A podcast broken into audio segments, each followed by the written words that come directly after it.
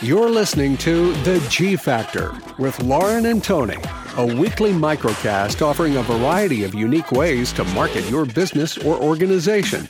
Now, without further ado, here are the hosts of G Factor Lauren Doherty and Tony Van.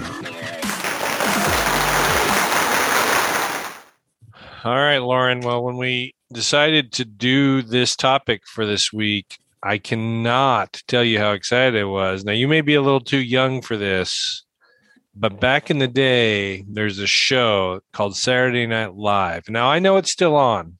I get it. But it just doesn't have the quality, in my opinion. But there was. It's a lot different. Yeah. It's a lot different. But there was a, a little skit, and it was Hans and Franz, and they were Yeah. here to pump you up. And that's what we're going to talk about this week is we're going to give you 3 to 5 ways to pump your marketing up, right?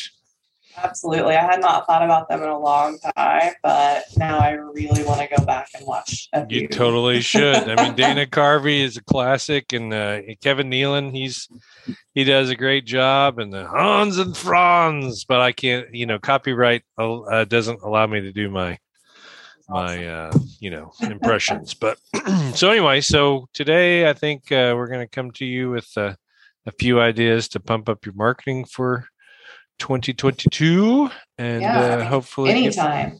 well, anytime, but you know, whatever. Yeah, that's right, Lauren. Anytime. Well, I just feel like, you know, we're talking about 2022 and like, I don't want people to get bogged down like, well, I guess I'll wait till next year to start this. Like, honestly, I think we want to just share a few things that you can kind of insert or test or try out, you know, right now, basically. If you need a little pick me up or a pump up, here you go. Do you want to kick it off? Yeah, I've got some copious notes. So the first thing I would absolutely encourage uh, people to do is start a Google dashboard. And I know this may sound like a wah, wah, but here's the thing. If you don't know how or uh, what your progress is while you're going through, I don't know that you can candidly uh, measure your, you know, pumping up schedule. So uh, if you're not uh, familiar with the Google dashboard opportunities, it allows you to set matrix for your website, it allows you to set matrix for ad campaigns. It really allows you to do a lot of really pretty cool things to track um, your online presence. Uh, it also uh, plugs into your reputation on Google as well and lets you hit some matrix there. The reason I say this is a way to pump it up is because you can basically take that data and then change or update your online presence. So that's everything from working on some of your digital ads, your digital marketing, to some of your social media posts, to driving people to your website, that type of thing. And so uh, I truly feel like uh, this is the first step to um, you know increasing or setting you up to increase your marketing efforts uh, right now, Yeah, Immediately. That's, immediately. Yeah, and it's so nice to see kind of everything in one place and easily because it's easy to get overwhelmed with data or not know what to pay attention with. So I think that's perfect. Your turn. So I would say, um, and these are in like no particular order if you know we want to go that route. Um, no particular order of um, importance at all, but I would say really doubling down on your audience. So a lot of people's, you know, we've talked about this before, lifestyles and uh, beliefs, values, um, opinions, and just daily um, living kind of has changed, obviously, dramatically, even if you're quote unquote returning to normal, which I hate anything that uses the word normal at this point. Um, but everything has just really shifted. So their purchasing patterns have probably changed, um, just a lot of different things. So just knowing who your audience is or who you want to tap into, make sure that you know that, that you're very solid in that, or many of your efforts are probably falling flat if you haven't spent time diving in. So I think that that would be the one thing that I would say stop and focus on or refocus if needed. Love that. I think that's uh, super smart um, for sure. Uh, the next thing I think uh, would really help is to look at your social media and or the voice of your social media and, mm-hmm. and be honest with yourself i think one of the things that people do is basically just throw something up on you know the facebook page or the twitter and they move on but the reality is that uh, that is an easy way for you to start crafting messaging so that people really engage. And then also, it's very affordable to boost those uh, posts that either people are engaging or you feel are, are important or that type of thing to make sure that people know that you're out there. People know that there's, you know, uh, a fun, exciting brand that they should uh, be engaged with. Yeah, I completely agree. Um, you really want to strive for great content and engagement rather than you know quantity over quality. So don't look for how many times you're posting, but make sure what you're posting is really awesome.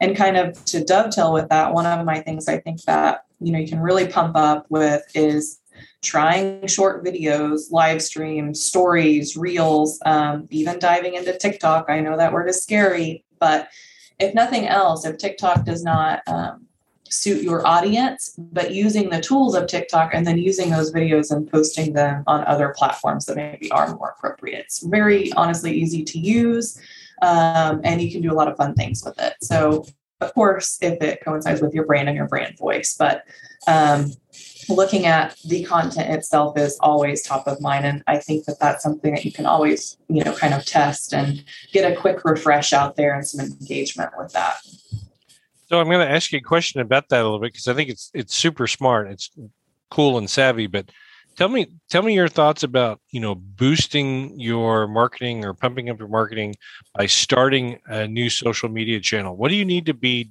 doing or what do you need to be kind of prepared for when when doing that I think that is definitely something to research first. You know, know if your audience is there or not, or if you are merely going to use it as a tool to create something, create content, and post it elsewhere. That's first and foremost. And having a plan and a strategy for that platform specifically from the start. Don't just start it and start posting things without really a knowledge of, you know, what the long term, you know, goal is. Um, the other thing to think about is just it's it's time. You know, it's something else that you need to keep up with and watch for comments or questions on and keep you know utilizing in order for it to stay current and relevant so it's definitely something to think about time wise and what you were you know if you have a team um, is it something you all can manage effectively i think that's important yeah i totally agree and i you know i think people get so excited i just saw an article about you know tiktok and you know the people that are kind of getting on it and accessible people are getting on it and how accessible it is and whatever and and the reality is you know you can't just throw a couple of fun videos out there or whatever and then let it die i mean that that actually hurts more right. than it helps sometimes and so i really uh, i think it's really wise um, that you look at kind of what your overall strategy is for the year what your overall strategy is for the year and work through that. So. Absolutely. And that's with anything not just tiktok you know that's with moving on to a new platform of you know any kind. Um, but definitely you know have a strategy first and how it will work with in your current plan and how it will work out in the future. I think that's very smart. Yeah um, the other thing I want to kind of talk about, kind of pumping up your marketing, if you will, is uh, engaging similar or uh, cooperating with similar type of um, content uh, creators. In other words, we talked last week about influencers or content creators. I think it's important. Sometimes brands get to a point where they get very myopic in their goals, but there are a lot of similar brands that you can co op and work and kind of share audiences. And I think that's a really easy way to kind of amp up some of your uh, marketing efforts. That's smart. Yeah, like partnerships and, you know, especially community partnerships. I think that kind of goes alongside with that that is a great way for you both to amplify your message or you know give a new spin on things even a fresh look. So that's a really good point. I like that. Yeah. my last one is really kind of back to the content side and um, it is first if you are not already i would definitely launch an email marketing strategy and plan. Um, that list um, owning your own contact list is insanely important at this point. You know, we never know when we might have another social media outage and you need to get your message out. So I think that's very important. It is um, low cost and high return as well. Um, and kind of dovetailing with that is, you know, we've talked about in past episodes about media relations and something that I think that might be important to start looking at is in addition to those kind of what you would think of mainstream media opportunities, look at more like specialty publications or other e newsletters.